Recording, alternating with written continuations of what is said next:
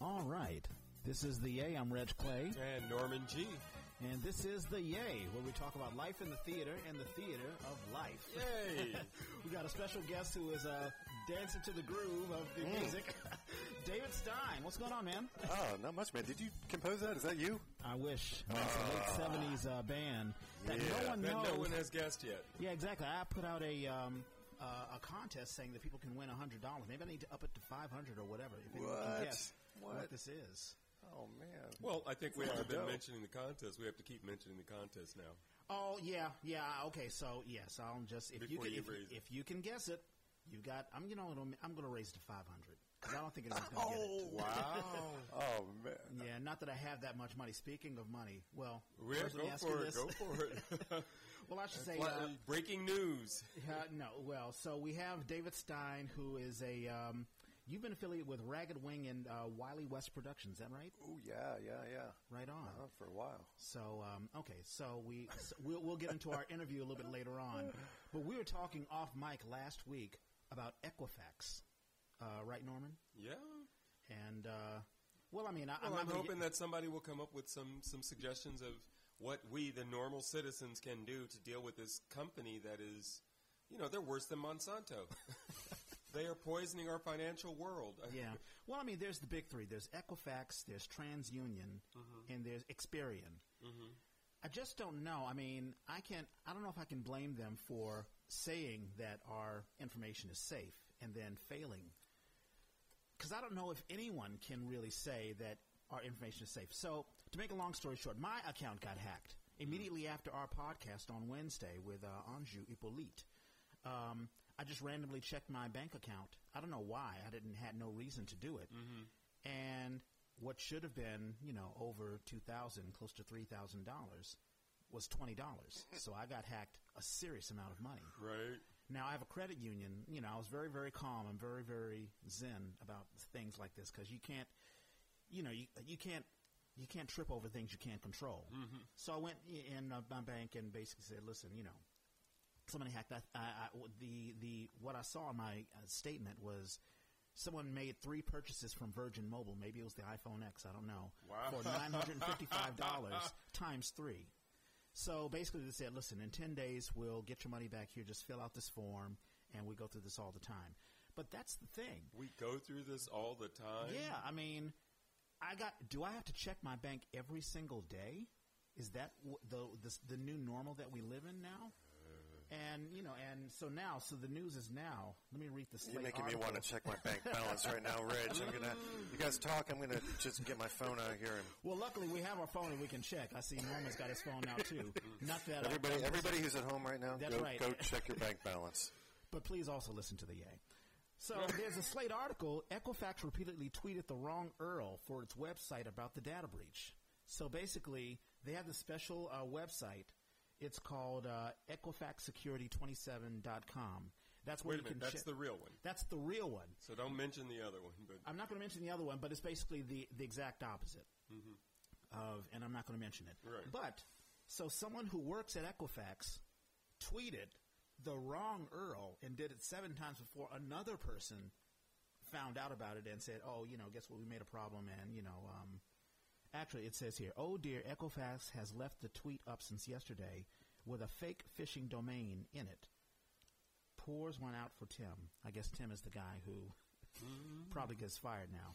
And then uh, they have the real uh, tweet. But I mean, it's not a laughing matter. I mean, this is our fin- this is our financial security. well, there should be consequences. That's that's my issue with all this. Is if you killed somebody, you'd go to jail. Mm-hmm. You know, un- unless you're a cop. But um, yeah. But no, I mean, you know, the average citizen, you'd be in trouble. A corporation does something horrible, and what happens?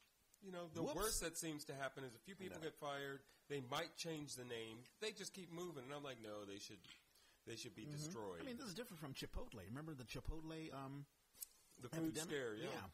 I don't know if anyone died from Chipotle, but they either were sick and Mm-hmm. they were like, "Oops, I'm sorry." Well, you know, we fixed a couple of things and things are better now. Trust us. And this is a company Mm-hmm. Right. that is found, you know, founded on trust. Have you had any credit issues or any issues with um, that sort of stuff, David? No, but I did have some Chipotle this summer. Ah, I got to you're tell you, alive. it, it was it was the best burrito I think I've ever had. Yeah. I'm telling you, right now is the best time to go to Chipotle. I would love to get sick at Chipotle right now. I would love some of that Chipotle money. Yeah. I'm telling you, Oh, you oh, go in yeah, there and you Yeah, get sick. yeah. You, I, you know, a little food poisoning for you know That's five right. six million dollars. I'll take that. That's right. Everybody go to Chipotle. That's right. And if This you wanna- podcast and sponsored if, by you, and if you want to risk it, take your kids, and you know, then you get even more money. oh man. But no, I've not had had any uh, problems Yeah. with uh, you know identity theft or anything like that. Well, you know, that's good. Yeah. yeah, but everybody, you know, do the fraud blocker, put that on there. Yeah. If we can trust that. If you can, right, give them your social security number and trust Right. that Yeah. they are going to protect that information. Yeah, and that, that's that's the uh, the horrible thing. Also in news, what actually, how are you doing? How's your week? I'm, I'm fine. The week has just been busy, and Yeah. I'm, I guess summer is officially over, now we are officially in That's right. autumn. It's September- sweater weather. 21. Get your sweaters out. oh yeah, that that is right. I was up at Cal Shakes last night and froze my, you know what off. yeah. it Oh, was did you cold have up to there. beg me Was to it go measure see. for measure? It was measure for measure. That's right. I was about to uh, to pimp that. Yeah. Oh, good. Yeah. Yeah. No, people have to beg me to go to Cal Shakes anymore. I'm, I am not freezing. I don't believe in it. And it's that cold that gets in your bones, you know, like it's just you put on the layers and the blanket and you it just can't. Mm-hmm. pours over the ridge and down into that that amphitheater. It Yeah. just pours right into there. Yeah. I think I told you the first time I came to San Francisco, I was at a conference. It was in '95, and I'm thinking it's June, and hey, I don't need a sweater. I'm coming from the Right. East Coast, so I'm Right. thinking it's going to be like 95 degrees, and I didn't have a jacket on. I was walking away. I was like, oh my god, I got to get to a CVS and I, get something. my uncle was here last summer, and he did that. Stayed in San Francisco. Had to go out and buy a jacket. Mm-hmm. They go, oh yeah, yeah. Welcome to San Fran. yeah. Pack those uh, shorts up. You're Mm-hmm. you're not wearing shorts. So, I have here Trump feuds with the NFL and the NBA. You didn't hear about this? No. So Trump, because he's he's in Texas. No, he I think he's in Oklahoma. It, no, it's he's campaigning for someone. Someone's running for the Senate seat. I think it's Oh. Luther the Luther Jeff- Strange. yeah, Luther, Luther Strange. Strange. I believe Alabama. I think it's Alabama. That's, a, that's the guy, the Luther it's Alabama Strange. because it's it's Jeff Sessions' old seat. And Oh, This is this is Republican on Republican action. right. This is Trump on Trump light action. These Right, are two exactly. red guys going at it. Oh, good. Right. Yeah. Alt right versus And he wait a minute. Right. And he got involved. So he made a statement basically saying that um, all of these black athletes who are protesting the national anthem should be, I guess, I think he called them sons of, of bitches. What? I, I, Trump said that? yeah, amazing. He's such a nice guy. He would never Donald, say the something like Donald that. Trump I know said that? And That's also, outrageous. also he attacked the NBA because the Golden State Warriors, who of course won the NBA Oh, right. championship, Haven't- will not go Well, to they the haven't. They haven't formally said whether or not they're going to go. But Kevin Durant has on on record, and Steph mm. Curry said, you know, that he wasn't going to. That he wasn't gonna go. And so Trump basically says, "Well, we don't want them; they're not invited." Mm-hmm. Who is he not pissed off now? Like, who's left? I mean, seriously. I mean, he goes out of Who's his left? way to burn bridges. Well, what I think is even more fun though are the people like like Sessions who step up in front of the mics and make some bold statement gleefully, like Sessions did. Gleeful, Yeah. gleeful. This is what we're doing, only to have the president undercut him within hours. Right. You know how many people in his cabinet have done that? I Oh, mean, there- the, vice, uh, the vice yeah. president must just know I'm going to make this statement, and I know that son of a bitch is going to get on the mic and tweet in just a couple of hours exactly the opposite of what And I'm there, saying. there's even a rift between Rex Tillerson, the Secretary of State, and Nikki Haley regarding how to deal with Viet, um, North Korea. Mm-hmm. Um, and I don't know the whole details of it, but it's one of those things where Tillerson was like, "Well, listen, we need to engage and talk with North Korea," and I think Nikki Haley was like, "No, we need to cut off ties." And Right. and it, you know, I think Trump just is loving loving having fun watching people just battle over he each other. seems to get a kick out of it. Yeah. And threatening 25 million people's lives. But oh, Spoken like a true dotard. It's crazy. I, I wish they would treat him like one. Yeah. He's- yeah, what's it going to take? What, what's it going to take? But I, I I'm just, afraid to see. Yeah, yeah. I'm not too worried, I, although I don't know because you know now the the tweets you know that he says with Kim Jong Un, and now Kim Jong Un is you know making all sorts of crazy statements like you know launching a missile in the Pacific Ocean, Right. maybe threatening I don't know Hawaii or whatever. Uh, you tell you tell yourselves, well, okay, this is news, but it doesn't really affect me, so maybe, and you know, you just hope and cross your fingers that everything's going to be okay. Well, what it really affects, I mean, because that's the, that's that's the crazy way that the American media reports this stuff. Right. But when he sends him or says he's going to send a, meet- a missile to Guam, that's because we have bases on Guam. That's Yeah. because the military exercises that are going to happen over mm-hmm. there, and the purpose of those exercises is to pretend. You know, is to practice what we would do to fight North Korea. Yeah. So he's just going, oh, okay. And so you'd send folks from here, I can hit this. Yeah. And same thing with Japan. When he sent it over Japan, where did he send it over? He sent it over where the U.S. military base is. I don't know mm. why the American media doesn't report this. That's what he's doing. Yeah. He's saying, "Oh, you want to come in my backyard and you know and rattle your sabers? Great. This is what I will do." So he's not try- he's not trying to threaten the mainland United States. Mm-hmm. Even though he makes noise about that, what he's Mm-hmm. Very strategically doing is saying, The military bases. if you do that, Yeah. I can hit you. Yeah. And that just makes sense. Yeah. Plus, with China on the other end of it, you, know, you threaten 25 million people. Well, Mm-hmm. those 25 million people live next door to our allies. Yeah. And on the other side is China. Yeah. China is not going to like that. China's And he's, really and he's not going to like off that. China. So Yeah. I, I just I don't see how any of them have a position. Actually, I, I love watching Rex Tillerson twist in the wind as he tries to find a position that he Mm. Yeah. can take that still sounds like strength, Right. but doesn't sound crazy. And this is what happened when you have a president who gets elected. Of course, he I'm sure he was co- completely shocked that he got elected. I know. And then he hires people who don't, who are not qualified. Who know nothing about government. And now we have this situation. Nobody knows what to do.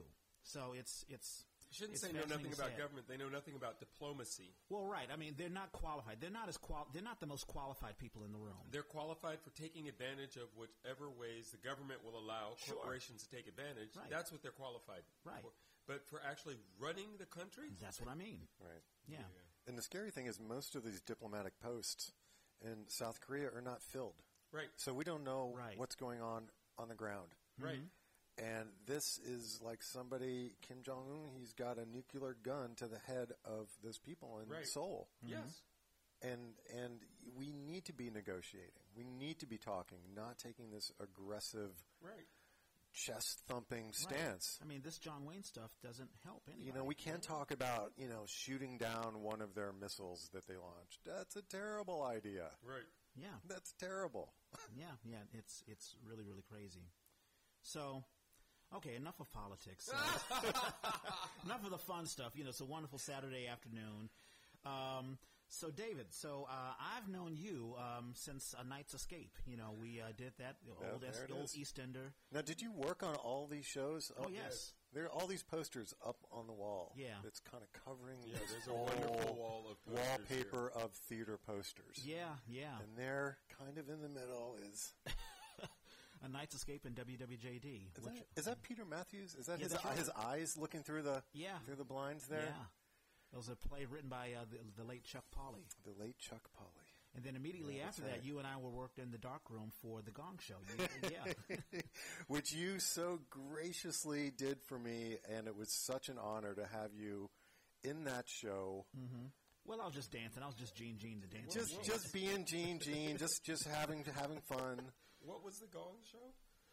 well, you know the Gong Show. I mean, so, I- I know so the the dark room show. theater had a live version of things, like we did the live version of the Twilight Zone, Ah, which is now being taken up by um, uh, Piano Fight. Piano Fight does that. That's now. right. Well, Jim Jim Forniatis, he's still uh, producing it from from far away. He actually moved somewhere out close to Sacramento, but he's still he's still involved with uh, Darkroom Productions. He's still they they did a revival of Lovesick, the cat allergy musical, uh, at the Shelton Theater, and so he's he's uh, and they did Batman and Robin again. So he's kind of been going through the back catalog of uh, Darkroom hits and and and restaging them at Piano Fight. Yeah. Yeah, that's awesome. And I, I've been, I mean, I've seen a little bit of some posts from Jim. I know that uh, losing the space Yeah. at um, um, six, 16th and Mission, right? Mm-hmm. That, that that was a hard thing for him. Yeah, Yeah.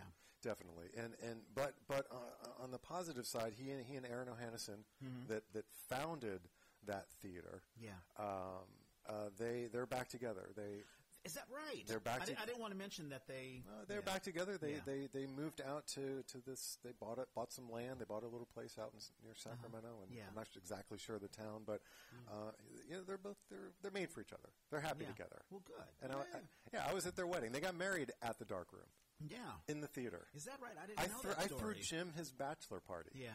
Do you know? You, do you know Jim Fordinas? He's I like don't. Forniatis. Fordianis. Fordianis. Yeah. He reminds me of. I used to when I was a kid. I read read Mad magazine. Sure. And the the uh, the guy who created was William Gaines, who looked like Yeah. this great big, um, Yeah. sort of like um, Jerry Garcia. Right. He- Bit, Jim- a bit like Jerry Garcia. Yeah, so He- Jim- yeah, and Jim he, reminds me of yeah, he played Emperor Norton yeah. in Emperor Norton the musical, which which I ended up That's directing. remember. Yeah. Yeah. And we talk about the the um, the community of theater. Now, the dark room is a fantastic example of that. You know, when and I'm glad that it's still going on. I'm sure people have moved on, but it was one place. So it, was it in that that red brick building? It used to be a sushi bar restaurant Mm-hmm. way back in the day. When I first went there, Aaron brought me in, and I was touring the space, and there's the bar was still down the left hand side of the theater, and behind the bar was the tech booth at one Right, end, yeah. and at the other end of the bar, she said, "Shh, that's Pirate Cat Radio. Don't tell anybody." And there's a pirate radio station at the other end of the Oh. With the stage in the middle, and people lived there. yeah. Ty McKenzie um, moved in. I mean, this is after Spanganga. This is a long time ago. Spanganga was around the corner in the Mission, and that was uh, that was that was Sean Kelly's uh, theater space. And he, he threw sex parties to finance his, his theater endeavors. Wow. And then Spanganga closed, and they all moved into the, to the dark room, and that's where Ty McKenzie started. That's where Jim and Aaron they were all part of that that group. Yeah. And it was a, mo- uh, I, I, I mean, I say motley crew. I mean, in in an aff- affectionate way. But you know, you had all sorts of folks just going there. Like my experience uh, during the, both Twilight Zone and also um, the Gong Show, and also Bad Movie Night. You know, that And was Bad Movie Night. Yeah. This is like pu- this is punk rock theater, Right. Because in that space, it also used to be a little punk bar uh, that closed down not too long after with the sushi bar. There were you know, fights and things going on, and you still had the old bottle opener It's at like the a end of the bar. Coast- It's like a West Coast Envision CBGBs. It was. It was like BYOB. You go to the liquor store across the street, you buy your beer, and then you go back to the theater. And I'm trying to envision where this sushi place was. This is What, I'm Wow. trying to think of between 18th and 19th, I think it's between either Oh. 18th and 19th on Mission Street. So if Yeah. you're going up from the BART, it's on the left-hand side, Uh-huh. going, Great going up Mission marquee. Street. wow. Had a marquee. Uh huh. I thought it was a former movie theater. Okay. Well, you would think that because Yeah. it's called the dark room. Yeah, you yeah. would think that. Yeah.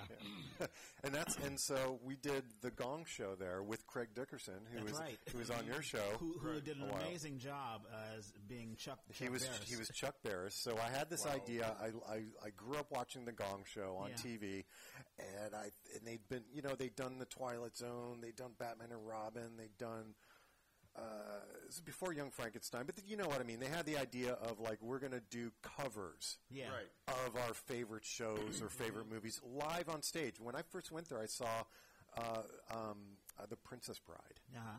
which ran for like six months. Uh-huh. It had like three or four extensions. Yeah. Wow. And it was with Josh Lynn and Nancy Bauer and Cameron Ing and Jim was in it. Uh-huh. Um, and it was it was fantastic. And it was this tiny little part. It was no Yeah. bigger than a than The- like the a stage- parking space. It's, I mean, the stage, Norman, if you can imagine, is like a third of of my living room. Yeah, it was. It was. yeah, it wasn't even this big. Yeah. For, um, oh, geez, what was it? It was a film. Um, Reservoir Dogs, maybe. Oh, you went in there? Well, it- it- Yeah, maybe. it something like that. Yeah.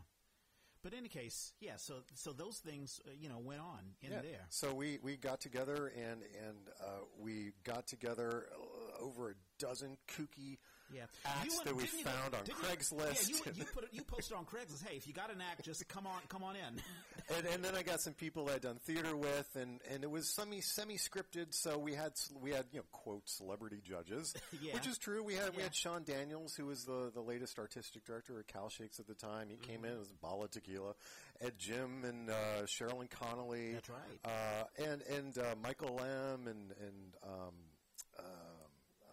gosh, other, other folks I can't think of. Yeah, but, yeah, yeah. But we had we rotated them out every night, and we had a big giant gong that that, uh, that Daisy found, uh, which is uh, you know Craig's girlfriend. Out Yeah. of, Now wife, Wife, yeah. now wife up fantastic. Yeah. And, it- you know, and by the way, if they're still listening, I think I owe Craig a little bit of money from you know 12 years ago. Craig, I'm working on it.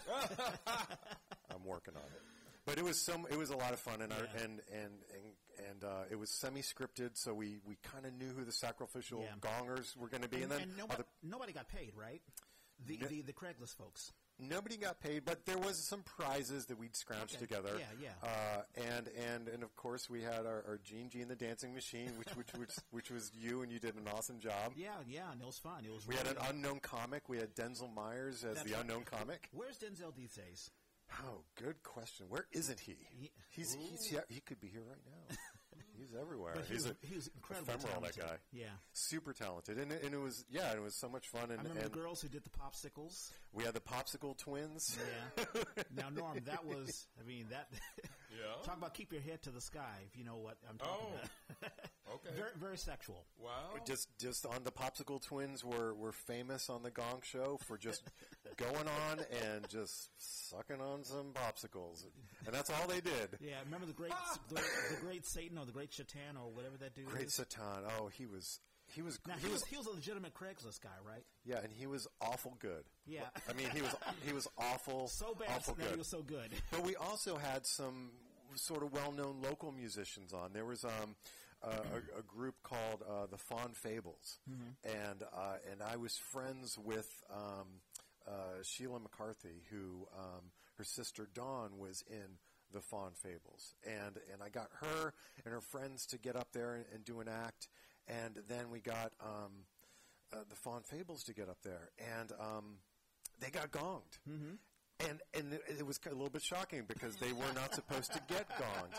And I swear to God, That's the real talent. and it's been like 12 years, and I'm sure they still hold a grudge against me. They like they blame me Well, for, you- for you them didn't getting gong gonged. well, I, I sort of said, well, you guys are, you know, you're not going to get gonged. You're you're Yeah. you're towards the end. Everybody knows you, and they know your music. And it was Yeah. like within like five seconds, bong. Yeah, but it was fun. It was really fun, and And then uh, you yeah. came back. You came back to the dark room to do another show that I wrote, That's right. Uh, the Twilight Zone, right? The Twilight Zone. Yeah, the we, where you you played a version of yourself. Mm-hmm. Do you remember? You remember that? I wrote you. I wrote you a monologue. Oh, the Millionaire. Yeah. you, yeah, you, you you- were talking about being on the Gong Show, and Uh-huh. and you know, and I I'm a real actor. I mean, you were so Oh, good to right. you were so good to do this because I was also playing an exaggerated version yeah. of we were all hamming it up. I mean, it was Ham City, but you know, it was I'm fun. a serious. I went to Tisch. I'm a serious actor, and you cast me as Gene Gene, the dancing machine. And now, whenever I see people, they they throw things at my feet and say, "Go, Gene Gene, go!" And you were like, and you had this whole rant that I wrote for you, and it's Yeah. hilarious, and you just tore me up. It was Yeah. awesome. Oh, oh, oh, thank you so much. Yeah, and I remember, uh, I remember, I did the sound a mix because we had to do the sound mix of the various television shows. That was, that was fun. oh. the little wow. sound, the little sound design thing. Yeah, that was a version of The Silence, which is an old, old original Twilight Zone about a guy who couldn't shut up. And he's at a Oh. gentleman's club, and they Who was the actor? one of these like famous actors I can't think I- of. yeah, William. Holden, maybe. I, don't, I don't know. Yeah. And and and the at the gentleman's club, he's asking everybody for money to invest in some Oh, wow. harebrained scheme, and he won't stop talking. And this is one of those old stuffy, you know, white men clubs. And Uh-huh. guy there says, you know, I'm going to bet you. And back then it was like. A thousand dollars, you know, Right. some Right. high figure back in the fifties. You Right. cannot be quiet for an entire year.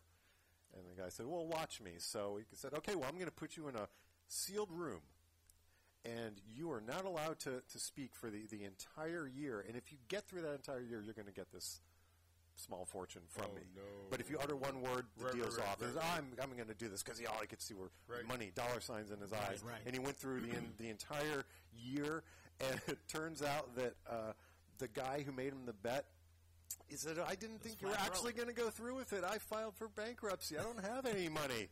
And it turns out that the guy who took the bet, he pulled down this Oh, scarf he'd been wearing the whole time. That's right. He had cut his, yeah, he had uh, severed his vocal cords. Right. So I rewrote this with me in the role. I was in the Twilight Zone. It was a double header every night. There were two original episodes. So I was in one called Midnight Sun, and I had a kind of a small part in it. And then I got to write and direct um, The Silence. So it was me Right. talking about myself after the first piece Sure. at a taqueria down uh, on Mission Street that happened to be owned by Reg, who Oh, got yeah. an Sure. inheritance. The tapas, right? Uh-huh. Yeah. The tapas restaurant. yeah. Oh, and, yeah, yeah. And, and I show up there, and they're they're and, and I cast the director and writer from the previous episode, Mm-hmm. and the actors, and they're talking about the the show that had just happened, and then I come walking like, oh god, here comes David. Everybody, be quiet. He won't shut up. And I'm talking, and I'm saying, I just, you know, I didn't really feel it. I wasn't really getting what I wanted from my scene partner. You know what it's like. And I was just this Sure. y- you know, not like a, you know, Mm-hmm. oh, man, big jerk, right? You know, not like I really am, but um, and, and so you were like, you, you just, you're always talking about yourself, and that's Yeah, when you yeah. went on about the Gene Gene, Right. and I'm a real actor, and you're just this, Yeah. you play these little tiny parts, and you got this huge ego, and you can't shut up for a whole year. So then we took it from there. Yeah. Turned out that Reg had lost the business, and he'd file for bankruptcy. So Yeah. wait a minute. So you were writing a lot of this stuff. I was, Yeah. Wow. I was. Yeah, it's very similar to um, um, we had um, oh Scott Munson. He he just wrote a piece for the Twilight Zone. Right. So the so the Twilight Zone. It sounds like the darkroom stuff is being moved to the Play Cafe. Uh, I'm sorry, Piano, Piano Fight. fight. Yeah. So is is Jim still he's still financing all of this? He's still I, involved. I'm really not. I'm not sure. I, s- you know, I see him on Facebook, and I see the postings, and the okay.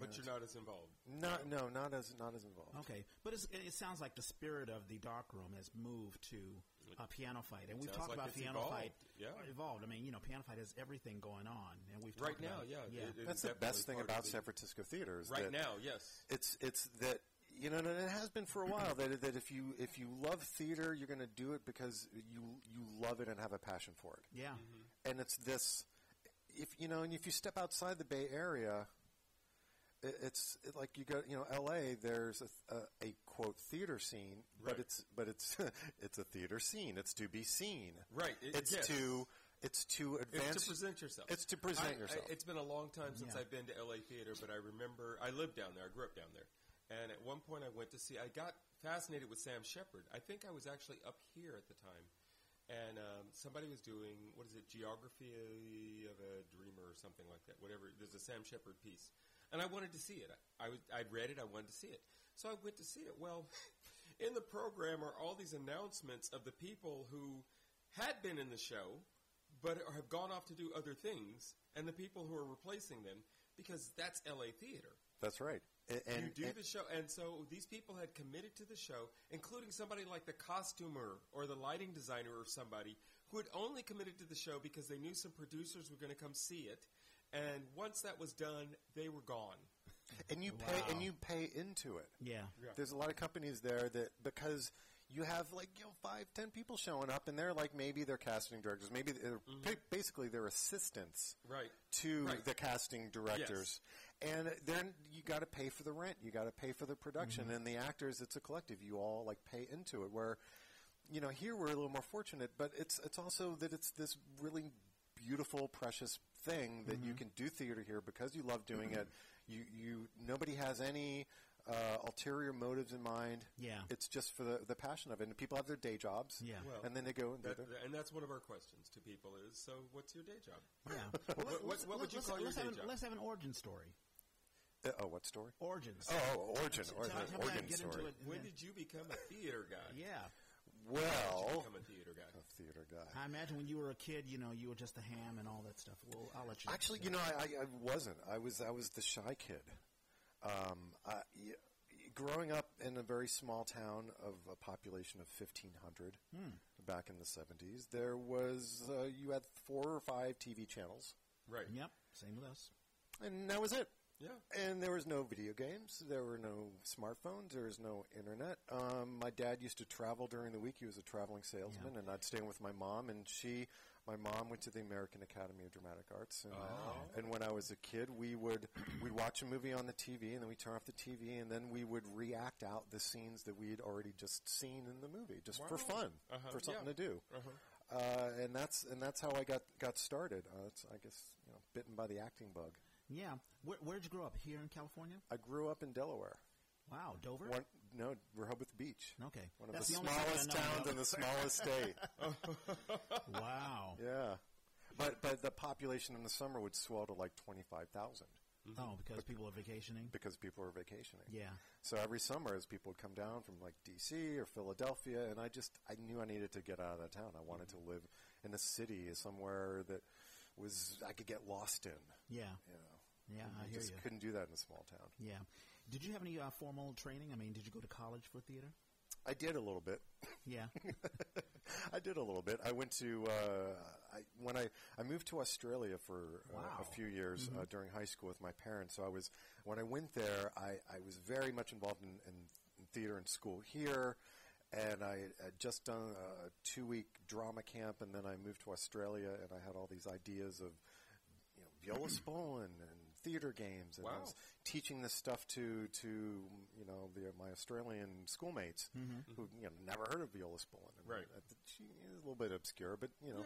Um, so from there, I was I took classes at the University of Sydney because they weren't really offering enough theater in school. I was like, you know, I want more, more, more, more. Yeah, yeah. Um, and and then my father passed away when I was overseas, Hmm. and he was he was very much against theater. He was a, he was an old school. Come, came out of the depression, get a real job, save your pennies.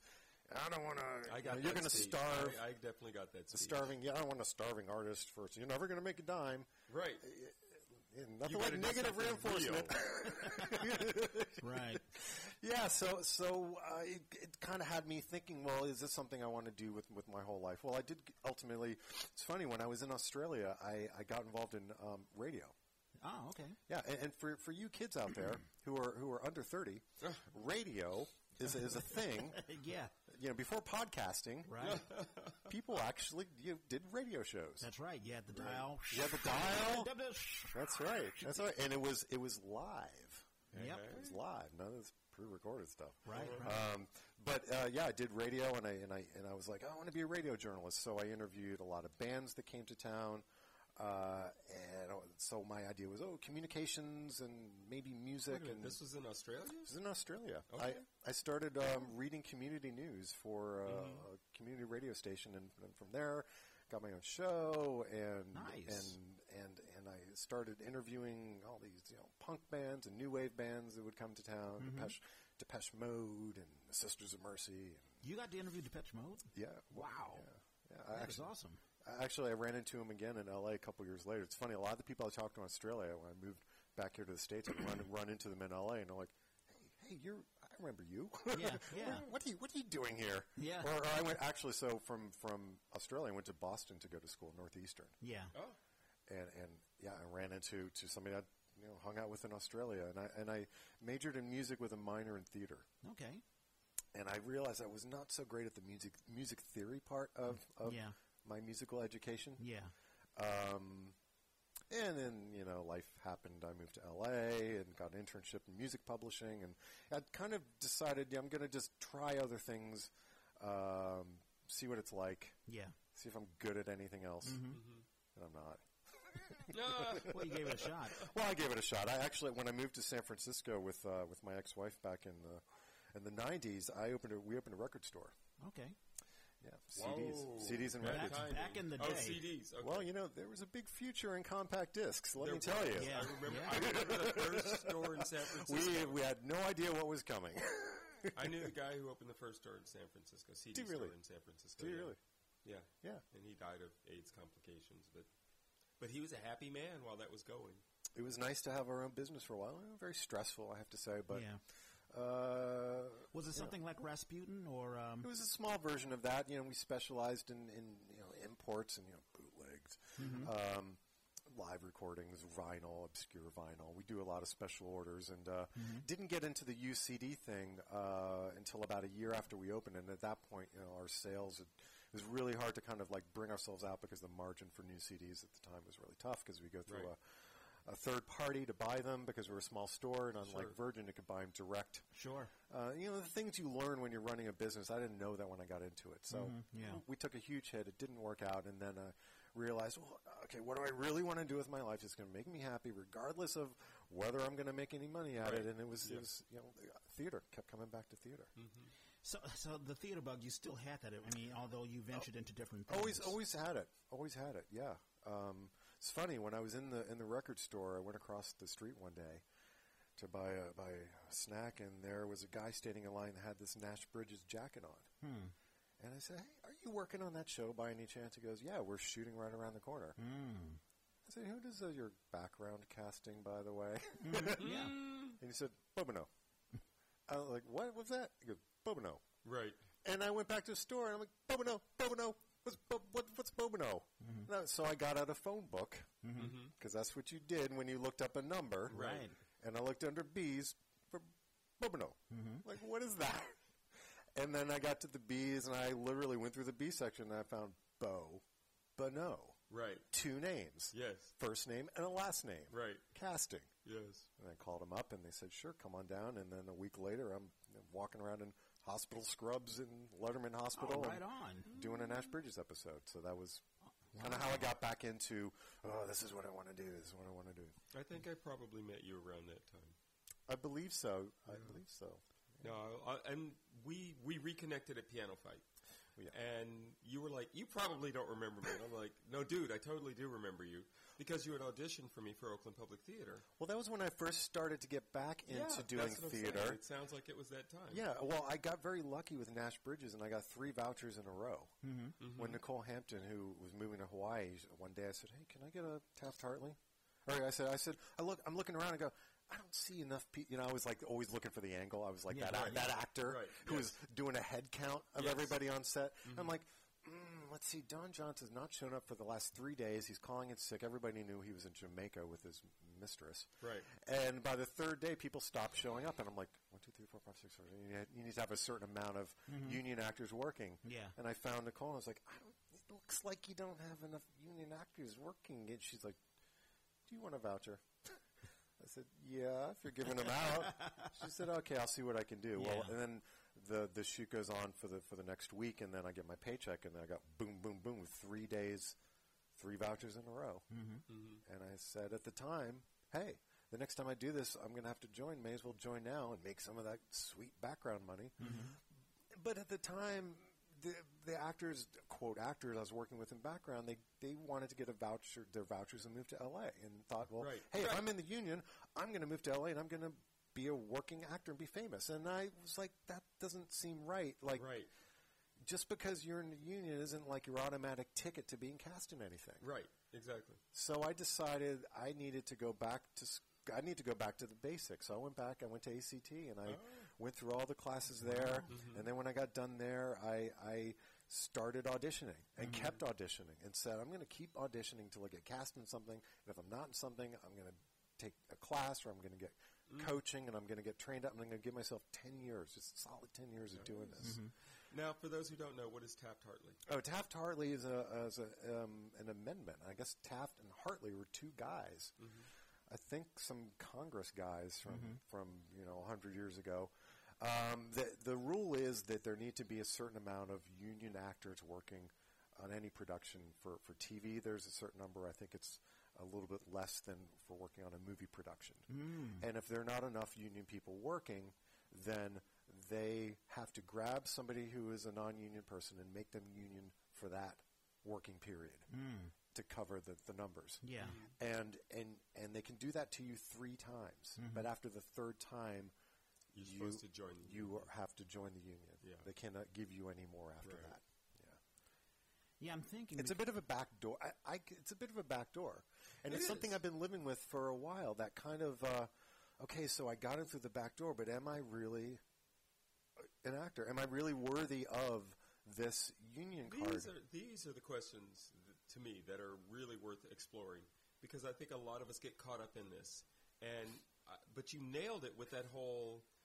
People get to this point and they think, and therefore I will go to LA because therefore they will pay attention to me, as if the union has anything to do with you getting any work at all. right. All the union is is once you get some work, you get paid, Right. and you might get into some auditions that you might not otherwise get into if you're union.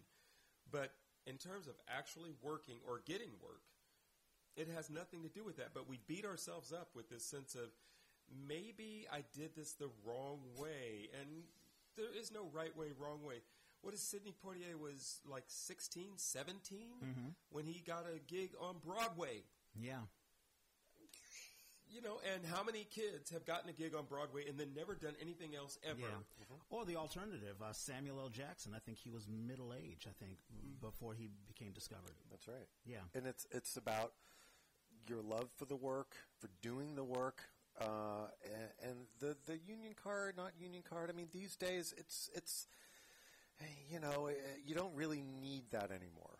It Mm-hmm. used to be that you had to have a union card to get any work. Right. And there's been a decline in unions in this country, not just Yeah. with SAG and AFTRA and, Right. and Equity, but with uh, Teamsters, with, with Well, everybody. teachers. With, since with- the Reagan era, yeah. since the Reagan era, they have been trying to bust unions. Yeah, yeah.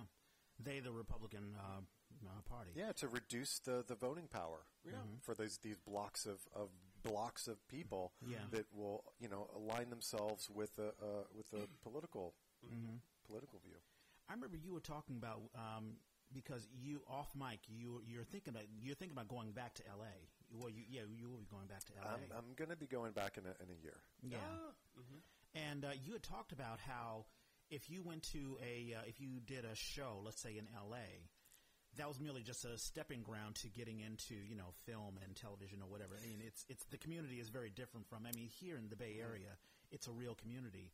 I'm sure some will say, well, wow, it's really horrible, you know, the theater community in LA. But some may say, well, no, this is the natural evolution. You know, if I want to get somewhere, then it should be a springing ground, you know. It, it's gotten a lot better. It used to be that if you did theater, it was something that, that the, the people in the business down there couldn't quite wrap their heads around. Right. yeah.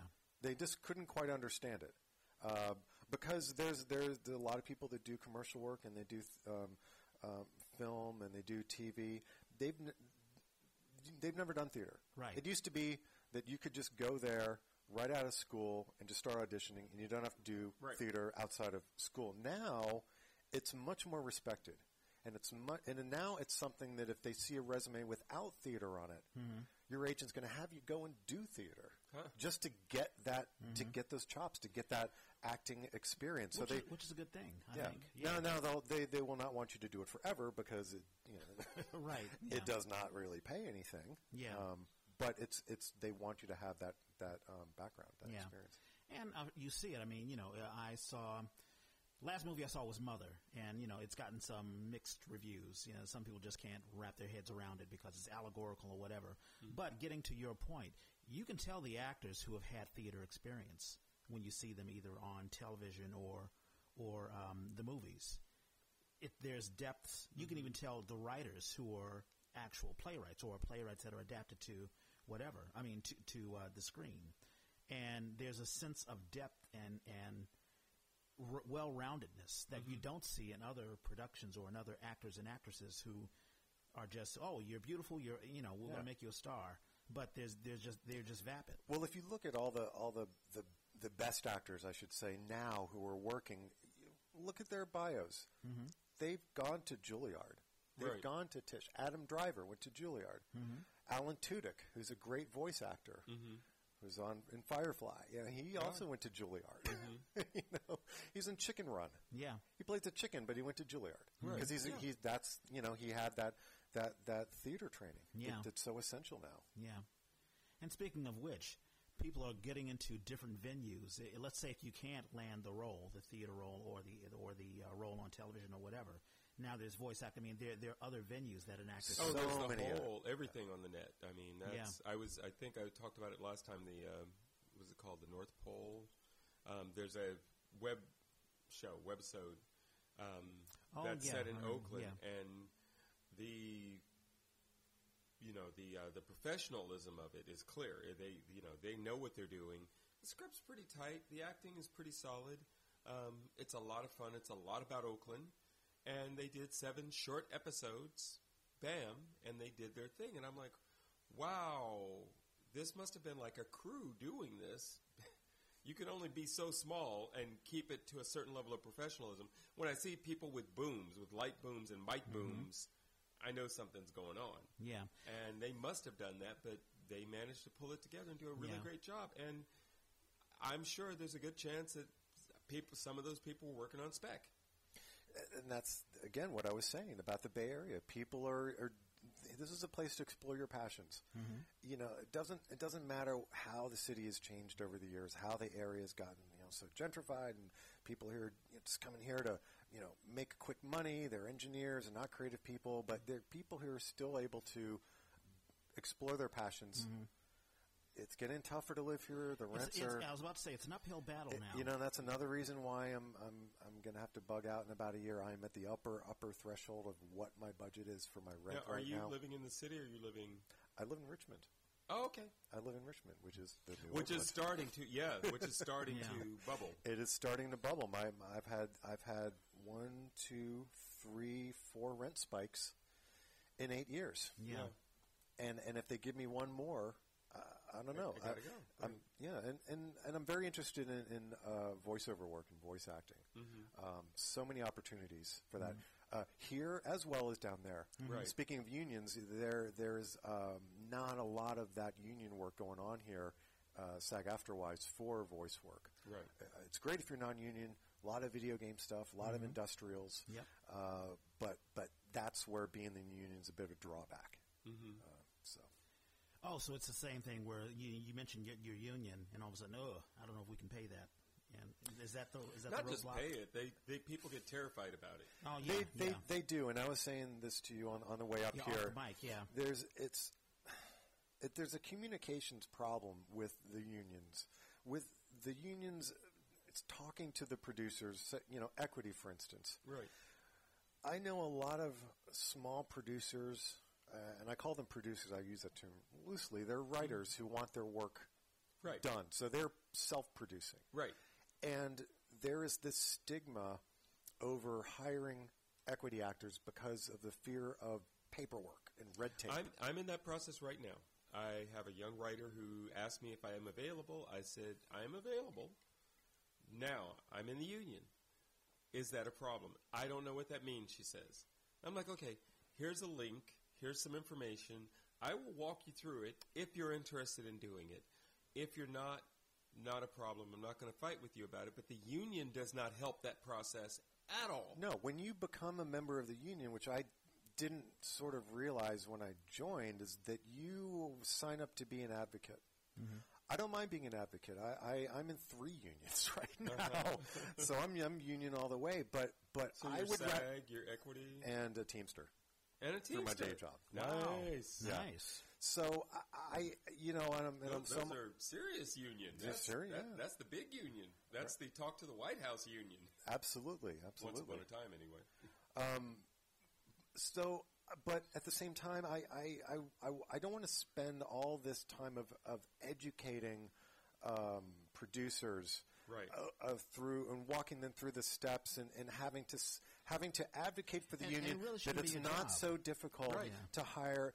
Really, I mean, I'd rather I, I'd rather spend my time working on my craft, on my audition pieces, on Mm-hmm. going to classes, and not feeling like oh, I have to defend and I have to educate and Right. ex- explain Yeah. um, that there isn't all this red tape. Uh, There's a Right. form you fill out. Right. Yeah. There's Most a form. of the time, it's a That's simple it. form. And I Yeah. sign the form, and Right. you send the form in. Right. Yeah. And then it's whether or not you want to pay me twenty five dollars or not Right. for a reading or something. That, that's, exactly. It's that. That's exactly. It's what I'm so going easy. through And I was now. going to ask you the question, Norman, because you've had to educate company, you know, like uh, let's say Well, it's company. the same thing that he's talking Yeah. about. I've, I But do you feel the same way that he feels? Like I shouldn't have to even say this. Well, I like the use of the word advocate because if they told us that, that would be a useful thing. Because what happens is you sign up for the union, you go, oh, and the union tells you, the union has no problem telling you how big and powerful they are and how they fight the fight and have been for over a century. They've been fighting this fight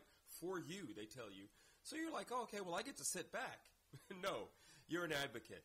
You have now just been enlisted in this battle, and you are a soldier. You are the Yeah. foot soldier on But the do they front tell you that? Do they tell you do that? not tell you Yeah. that. But if you know it, then you can manage your career based on that.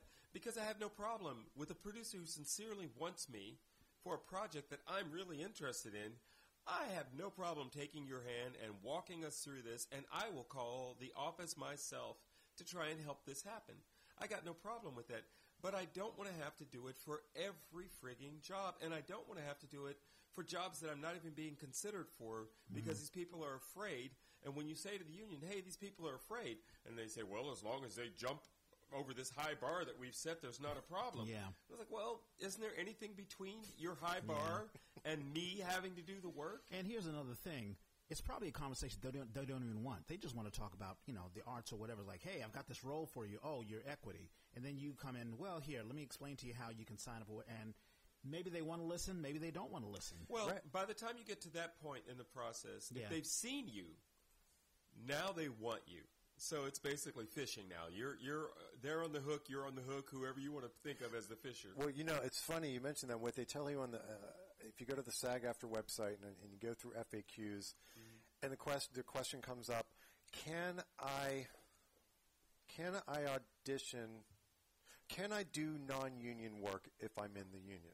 And their answer is, here's what you do. You can. You audition for them, and then if they want you, then you tell them you're in the union. right. I'm not kidding. Mm. Right. They they they want you That to sounds be right. seen because if they want you, they will be willing to jump through whatever little hoops Right. that they Yeah. that they have. But sounds- it puts sounds you in the deceptive. position of doing it. Yeah.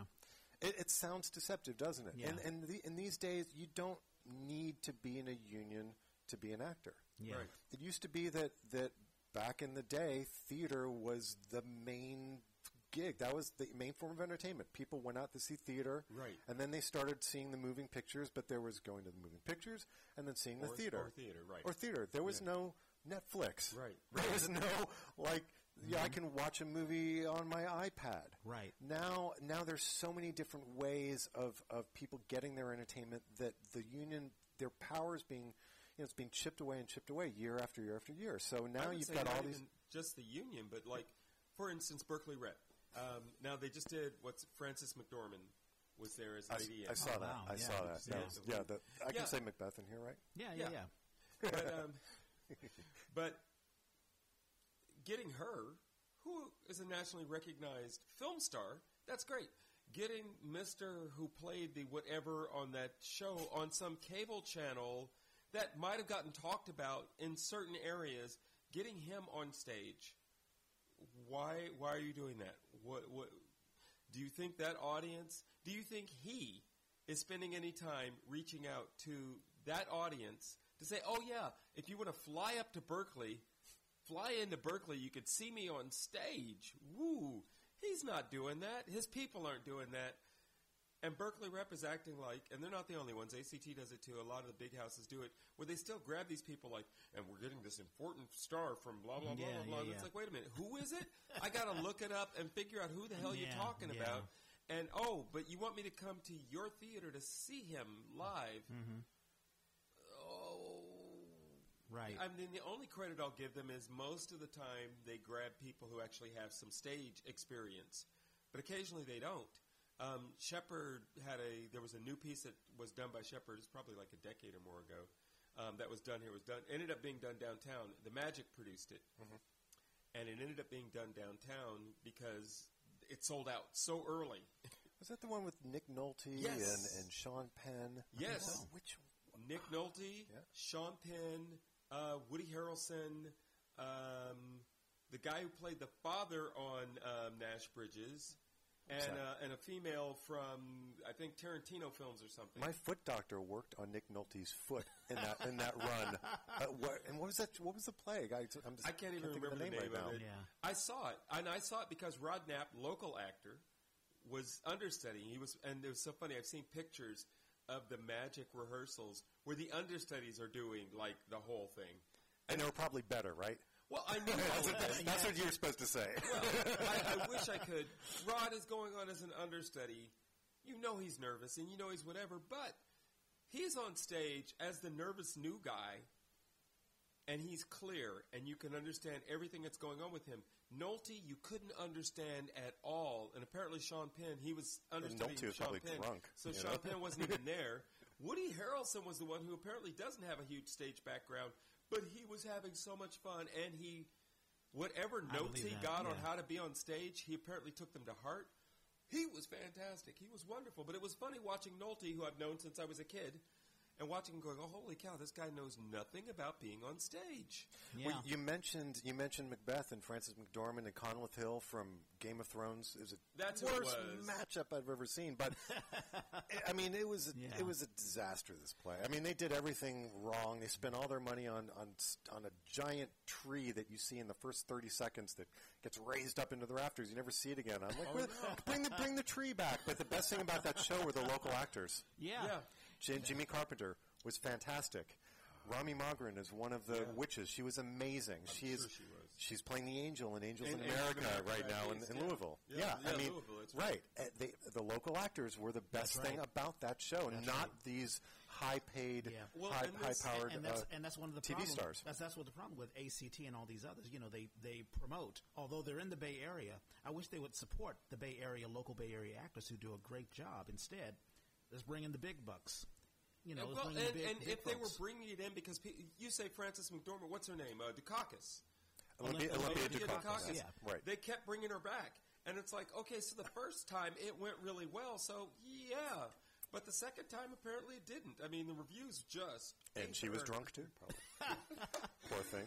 I remember uh, a while back, Julia Roberts did Speed, Speed the Plow. Remember, uh, this was in New York. It was a long, long time ago, and it was horrible. You know, she she just really panned Mm-hmm. it because it's the transition. The stage actor can transition, in my opinion, very easily into film, but the But you can't go the other way around. right. Yeah. Well, and we're, as you're saying, there are all these different media now. There are all these different ways of being an actor. Mm-hmm. And the stage companies that are aware of that and taking advantage of it, that's some exciting stuff. You sit there going, whoa, that's a, that's a jump cut. You just did a jump cut on stage. How freaking cool is that? Wow. Yeah, I, I saw uh, the other place uh, Mm-hmm. Oh. at um, the Symmetry Theater. Put this on Mm-hmm. with Stacy Ross. Oh, yes. It was amazing. Yes, she is. Played a played a woman that was uh, dealing with early signs of dementia, Right, yeah. and they had some multimedia going on because the, the the play kept flashing back to the moment where she had this episode, her first episode, and she's giving a talk to the audience, uh, which is an audience of of doctors, uh, mm-hmm. and she's from a pharmaceutical company, and she's pitching this pharmaceutical drug Oh, wow. and she, it's like a TED talk. Mm-hmm. And they had a guy with a camera on her, and you, and her image is up on the screen behind her, and, and it looks like it's a TED talk. Sure. It was fantastic. And That's a great, you know, inexpensive way to sort of bring in multimedia. yeah. But but it would be even better to sort of reach out beyond the theater, beyond mm-hmm. that room, to, to go out into, uh, you know, you, the YouTube world maybe. Yes. Um, Yeah, I've been talking about that. I mean, there are like there's a playwright that we had on the show, Conrad Panganiban, and yes. uh, he has actually a show in Bindlestiff. Um, it is called Welga, but they have these YouTube videos. Yeah. So like a pre a preview, like here's what Right. you'll see if Right. you you know, which is a fantastic way of promoting yourself. Yeah. And I wish you know playwrights would not just find it's hard enough to you know submit your stuff to a, a company Right.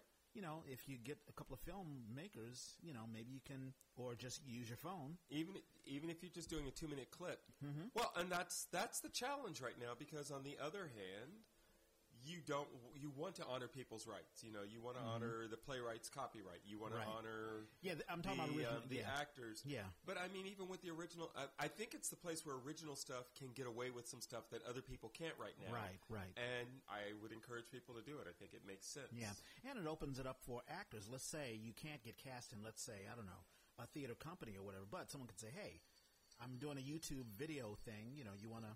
Well, uh, you know Christian Haynes and Melissa. They're they're starting a reading series, mm-hmm. which is it's I think it's either going to be on cable access, but it's, Oh. but you oh. can find it on the internet. We we uh-huh. did a we did an early version before they did their their pilot for their their crowdsourcing. Where we're sitting around a table and we're doing we're doing a play reading, Sure. and it looks like Charlie Rose. Right, right. black background, and and you can watch it on the internet, and it's a and it's and it's equity actors Sure. Doing the videos because you can get away with that. Because you I can guess. do that if You it's can- not theater. right. Yes. right. Of course, now there's other you know SAG rules that go into it if you're you know Right. there too. depending on how Yeah. many, what your union connection. But you know the unions they got to start really they got to start changing with the times or they're going to really just die out. Yeah. Yeah. Well, it's no longer marching in the streets. You know that that aspect of being a union is really outdated. Um, so they need to look at those new things. Uh, need to. They don't need to do anything. No. There are organizations that have been around. They will probably be around after we die, and they will probably do just fine. On the other hand, there are opportunities for new things to be happening. And I didn't know they were doing that. I'll get in touch with Christian because I Mm-hmm. love working with Christian. I was actually bummed when uh, Shots got in trouble with the union. I was like, no. Did you get a phone call? I did. from Ethan. I got a phone call too. I got a phone call. And this is- this they is had Ethan me a from, from and, Equity and, to and- Christian to Yeah. Christian's credit. Yeah. Wrote me a personal check and sent it to me. That's right. Then I got a paymaster check. Yeah. And I was like, dude, you already paid for me. He's like, right. We just wanted it done, and we didn't want any Yeah. Mm-hmm. trouble, so we just wrote checks. Can you give us that check back? And I was like, of course I can. You That's paid right. me for That's the right. job. That's right. There's no I did the same thing. I did the same thing. I Yeah. gave the money back after they gave it to me. Yeah, and um, so I mean, I got paid, so it wasn't like Sure. I didn't get paid. I got paid, and then I got a second check because they had to go through a paymaster because that's what the union. You know, I think that was my fault that all happened.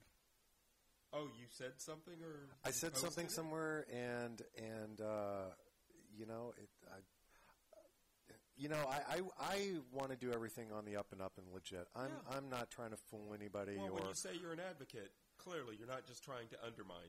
no, obviously not. And and and you know, to Christian's credit, they they did have a contract with Equity. They did. They did, and and. And, and it had expired. Right. And they kept trying to get the union to talk to them. Right. And he couldn't get a hold of them, and they Right. couldn't renegotiate, and, Yeah. they, and he kept and he kept kept at it. Oh, I've seen the kinds of emails he got. Mm-hmm. Oh yeah, we think we can work this out. Here's a let's increase your budget by five or more times. Um, and if you sign this contract, then we can go forward. And it's like, well, wait a minute. Where's the negotiation in this? I was paying this much, and now you want to explode my budget beyond my whole budget for the year. Yeah. And when I say let's talk about this, you want to start from that point of negotiation. And when I suggest that we have any other conversation, you got nothing to say. That's not a negotiation. No, well, they they were we got rolled. Uh, this is what Yeah. happened in in L.A. The the union actors down there said, "Look, you can't make these theaters pay us minimum wage if we want to just do it for nothing because you're going to take away all these opportunities for Right. us to do theater that we're passionate about doing." And what the we brought a suit against our own union, and the Yeah. judge threw it out, and they Yeah. said, "You guys are crazy. Your union gets to set the rules," and Right. and uh, and they were they were on that roll. It's like a strong arm. I mean, Yeah, I mean, and you have to ask yourself, what is the purpose of, of the whole thing? I mean, are they worried that someone's getting screwed out of money? I mean, is Well, yeah, they taken are- advantage of. But they're also they're a union, so they are representing working people. So they have to maintain some standards. And the real issue is when there isn't that job Yeah. available to me, what am I allowed to do? Right. And if I'm allowed to do nothing mm-hmm. when I'm out of the hundreds, literally hundreds of people up for every role Exactly. that exists. Yeah. When I'm one of the 99 who didn't get the job, Right. what am I supposed to do? And the union says, well, improve your game. Oh god, Update your Yeah. resume and headshots. Hey, It's- it's- pay us more money because we are raising the dues. yeah. Yeah. it's, it's six in hand, six in one hand and half a dozen in the other. Let's say you, I, I'm an equity actor. I can't get the equity job because um, there's competition, especially in LA. Right, right. So I do a low ball job, and my union is screwing me because I, you know, My they won't allow me union to is do. saying, don't act. If Right. you can't get that union job, don't act. And it's like, wait a minute, I don't think that's what you want to be saying to me. I'm Right. an actor.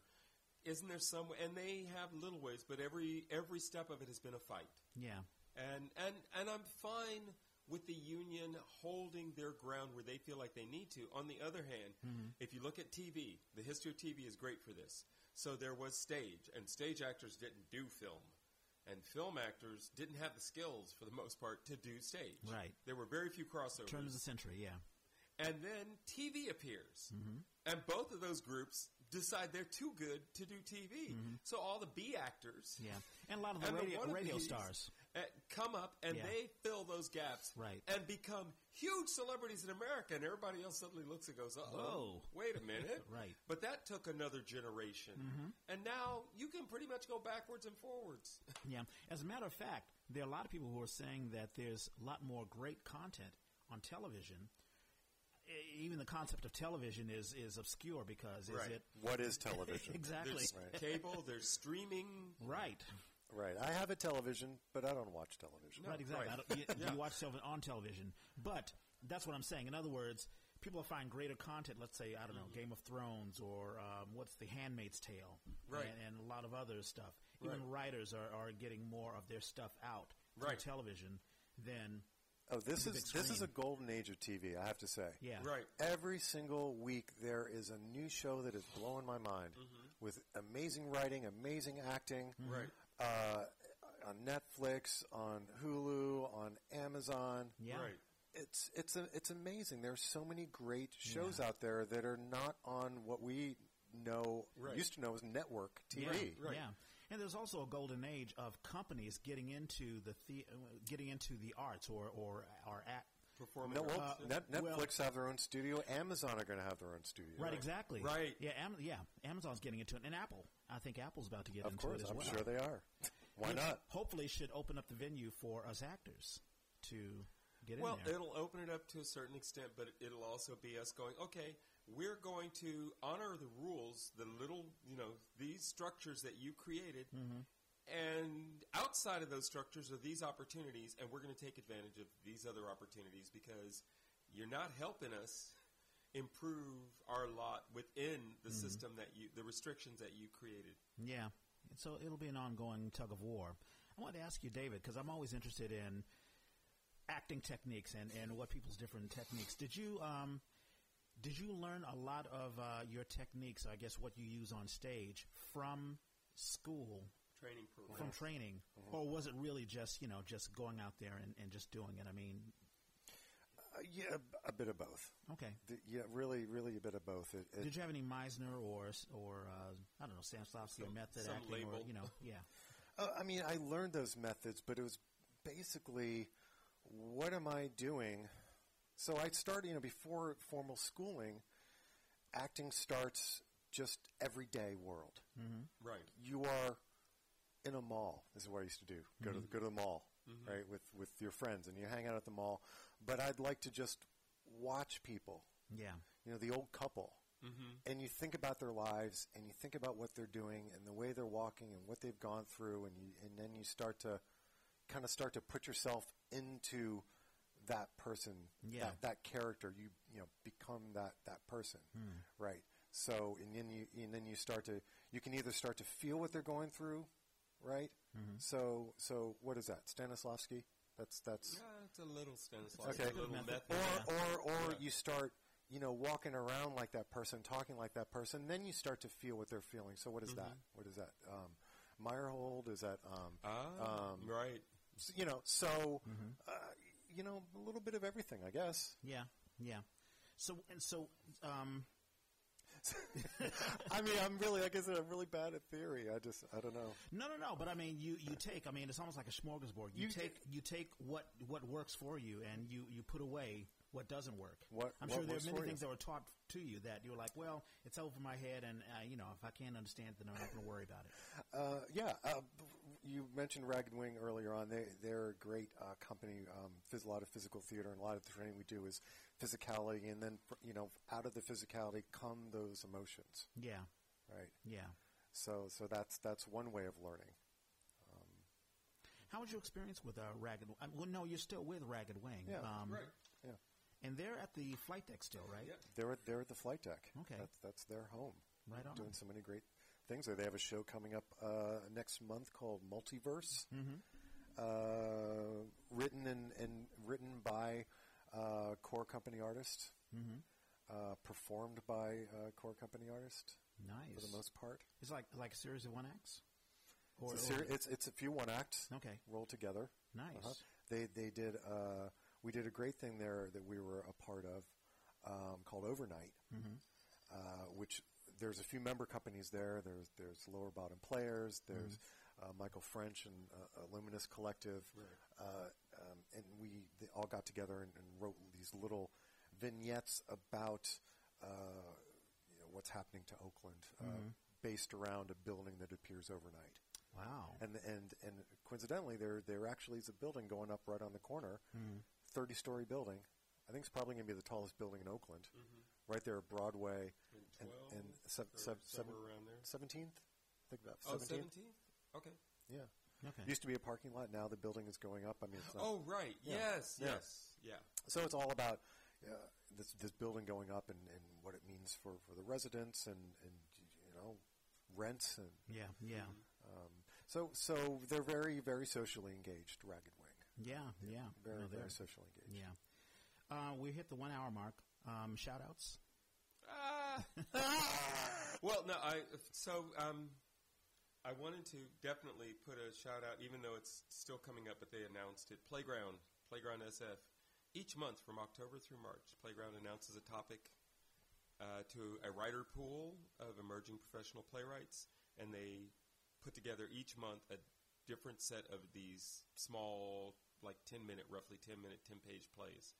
Um, and then they do the third Monday of the month at Berkeley Rep. They do a Monday Night stage reading Playground. of them. Yeah. Yeah, and there's another company that ha- was equity and had equity actors. And that's- right, I know. I, I I- got back in as an equity actor. Now I'm in the directing pool because we're waiting for them to resolve all that. Anyway, that starts up next month. Yeah. Great. we, had, Um, uh, we had Ruben Gahalva who talked about that. Yeah, that yeah. So I, I got a thing from them this week, and I was like, Awesome. oh yay! Um, well, it closes this weekend, but the show at Ubuntu, um, Rashomon. Rashomon. Rashomon. Saw that. Yeah. Well, and right now, um, Muhammad, and I always mess up his last name, Shabata, I think it is. Um, do you know? no, I'm just grimacing because It's okay. I can't think of the name either. yeah. Uh, but uh, uh, yeah, he's um, he's stepped in for one of the actors. It's only four actors, so hmm. and they're on stage the whole time. So he Yeah. stepped in for one of the actors, mm-hmm. and I believe they close tomorrow. It was so hot when I went to go see it. It was during that heat wave. It was 105 degrees yeah, that that's must day. that day. That space is Oh intense because I did Death of a Salesman, and we had I was freezing audience when I saw Yes. your show. I was freezing Yeah. my nuts off. Right, It was we, so we cold had there. and people were still freezing. We were freezing on stage. So they gotta Margarita work on this Ventura stuff. wore that little red dress. She's wearing almost Yeah. nothing. She it must have been freezing. I know. Every night she would go to take that jacket off, and it was like, oh. And that, yeah, then Rashomon was so hot, just sweat pouring off my head. Well, I was lucky. I Brain saw boiling. it before that. But yeah, they're going on, and then uh, Hamlet will start rehearsals in a couple of weeks. So that's Nice. um, A Hamlet, another Arabian. Hamlet. Uh, yet, Arabian- yet another. Yet another one. Hamlet. Oh, fourth- Arabian, Arabian. Arabian Shakespeare Festival. No, I, I just got my ticket Yeah. for that. Ah, yeah. I'm. I haven't started pumping it out to the world. I've told family because I actually have family that's buying tickets to fly in for it, and I'm like, oh, good. Right on. But yeah, that's you know. So those are those are my only shout outs this Okay. week. Uh, two birthdays. Uh, John Hutchinson, a Aha. longtime member uh, of EastEnders, formerly of EastEnders. Um, he his birthday is today. Also, Linda Ayers Frederick. Mm. Her birthday is today. Yay! Happy The, birthday. the Happy owner of uh, the. Phoenix. You've been in the Phoenix, haven't you? Oh, Phoenix? yeah. Yeah. Mhm. Um, I'm sure you've been in mul- because there've been multiple Phoenixes throughout the years. Phoenix 1, Phoenix 2, Yeah. Right. Phoenix 3. Wait, no. Well, it's a phoenix. It keeps rising. Keeps right. Yeah, exactly. exactly. Hey, And uh, Justin Sadoian, uh, who is affiliated with uh, Ray of Light Theater, that's at the Victorian Theater. They do great work there, and his birthday is actually two days from now, September the 25th. Um, so theater-wise, I see um, p- uh, the Playground. Uh, they have a production called The Obligation, which will be October the 12th through November the 5th. And um, Midsummer Night's Dream, SF Theater of Others, uh, that'll be October the 6th through the 22nd. I haven't heard of them. I'm I'm curious. theater of Others. others. Yeah. I like, I like that. But uh, I heard the I heard the obligation is it look, the obligation looks really really interesting. Yeah, I mean, y if you just look at the cover, I mean, the uh, It's a one man show. yeah, Oh right, yes, that yes. Plays all the characters. Wrote direct to World War II, I think, Mm-hmm. drama it is. about you know the Nazis and the concentration Wow. camps. yeah, I got to check that out. Also, uh, well, we talked about it, Measure for Measure, uh, Cal Shakes. Yeah. Uh, I think they're also affiliated with the Santa Cruz Shakespeare. I think there's a collaboration. That they Right. have. Uh, September the 13th, uh, and so it's already started, and it, it finishes October the 8th. You know what I'm looking forward to is the farm. oh right, At um, uh, theater first. Theater First. Yeah. Yeah, I saw an excerpt from that a couple in weeks s- ago. They did it the summer. Well, they did it years in the park. Yeah, right? When John John directed it, right. And I saw an excerpt from it at um, their their fundraiser gala, Break Break Oh, right. Space to Yeah, Make yeah, Space, yeah. a couple weeks ago. Mm-hmm. Yeah, amazing. Really, really good singing. Mm-hmm. Really good, you know, good songs. Nice. Um, really good, nice blended cast. Mm-hmm. So I think that's opening um, s- around middle of October. Yeah, we'll have links. We'll have links to it. Yeah. And um, and I'll, I'll push my show. Uh, we've uh, begun rehearsals for Nia the musical, which is uh, one of four uh, small mini musicals, twenty minute musicals for the Musical Cafe, and that'll be August. I'm sorry, October 26, 27, 28 at um, PianoFight. So- Cool. So, that'll be awesome. Right on, man. All right. So hope you had. Did you have a good time? Had a blast. This is great. I'm I'm super flattered. yeah. when you asked me to do it, I thought, oh well, they had a good run. Guess they've run out of people to talk to. And, and you totally have the voice. You totally have the voice for this. So Well, and it's just, I mean, for me, so I met you because you auditioned for me. yes, And didn't then cast, I saw didn't you. cast me. I did not cast you. I did not have a role for you. I but know, you I know. came back. You immediately got in touch with me afterwards to say, "So I'm just checking in to see what's going on." I'm like, "Okay." and then I bumped into you maybe a couple of years afterwards or something, and you again checked in with me about it, and I was like, at the time, I just thought it was bold for you to do that, and I kept thinking. And anything actually, for me now? of that, I Anything for me now? I started letting actors know, you know, that hey, I really enjoyed your work. I am. You are on my. You're in my mental rolodex. I am trying to keep track of you because I really appreciated what you did, and I would be thinking about you. But the fact that you keep asking me about it makes me even. It challenges me to ask myself, well, why am I not coming up with something for this guy? Because Marketing, marketing, I marketing. appreciate- Right. Yeah. Well, I wish more people did.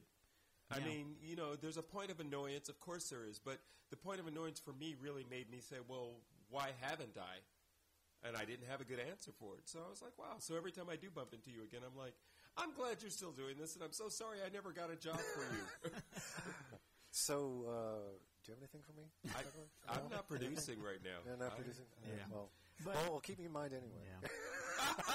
but, but it's funny you guys. So hungry, It's, so fu- hungry. it's funny you guys mentioned that. I'm working with uh, s- some new actor. Uh, so when the musical cafe, when they they have these auditions for people to parti- uh, participate. So I'm working with a young actress who is, I think she's maybe 21 years old, just come out of school, and I was walking to her to her car. And she was like, you know, I'm trying to look for other work and I audition and I just don't know. I got to, you know, learn some monologues or whatever. And I just say, listen, just keep pushing. Just, you know, keep putting yourself out there and don't worry about being an annoyance or whatever. Mm-hmm. Just, you know, put your talents out there and stay hungry. There are so many young actors out there that are Right. coming up. So, Yeah. you know, And it's a wonderful thing as millennials because you would think millennials may not care about theater. They may focus on other things and like younger, PewDiePie or and younger. Last night at Cal Shakes was camp night Mm-hmm. for the conservatory. Oh, right. hmm 50 kids that are camping overnight out at Bruns. Right. Butt ass cold, but hey, Mm-hmm. they're out there camping. They're they're into the play. They're engaged. Awesome. I mean, Measure for Measure is not not the most Friendly. Yeah. Yeah. friendly, you know, like you know, but they were they were engaged. They're into it, and these are these are tweens. These aren't even teens yet. Yeah. So look out. Yeah, but that's a good sign. They're on their way. Even in this age of the digital age, you know, there's still room for theater. Absolutely, So, That's a good way to put exactly. it. Yeah. always room for theater. Yep. Let me give you my blurb. So you can find the Yay. Of course, you've already found the Yay because you're listening to this, but just tell your friends. Uh, find the Yay on the Apple Podcast app. That's a purple app that you have on your new iPhone 10. For those who have bought the thousand dollar, do you have your thousand dollar iPhone? Oh, David. dude, I bought it the day it came out. What are you talking about? Actually, I bought three of them with your uh, bank Oh, card. yeah, that's so, happened. Thank you, Reg. so yeah, just go search for us on the Yay on the uh, the podcast app on all iPhones and iPads. You can find us very easy. You can also find the Yay on iTunes. Just click on iTunes. This is if you're on a desktop or a laptop. Click on iTunes. Click on the store. Use the search engine on, on the upper left hand side, and search for the Yay, and you'll find us. For Android users, download the SoundCloud app and search for the Yay. Or just go to SoundCloud and I think you can. That's right, just, SoundCloud.com. Yeah. Yeah, if you're on a desktop or a laptop. Yeah. The Yay was created by theater people for theater people. If you have a show you want to advertise or you just want to advertise yourself, hit us up on Facebook and we'll take it from there. And we gotta find a better sign off. and we are out. Yay.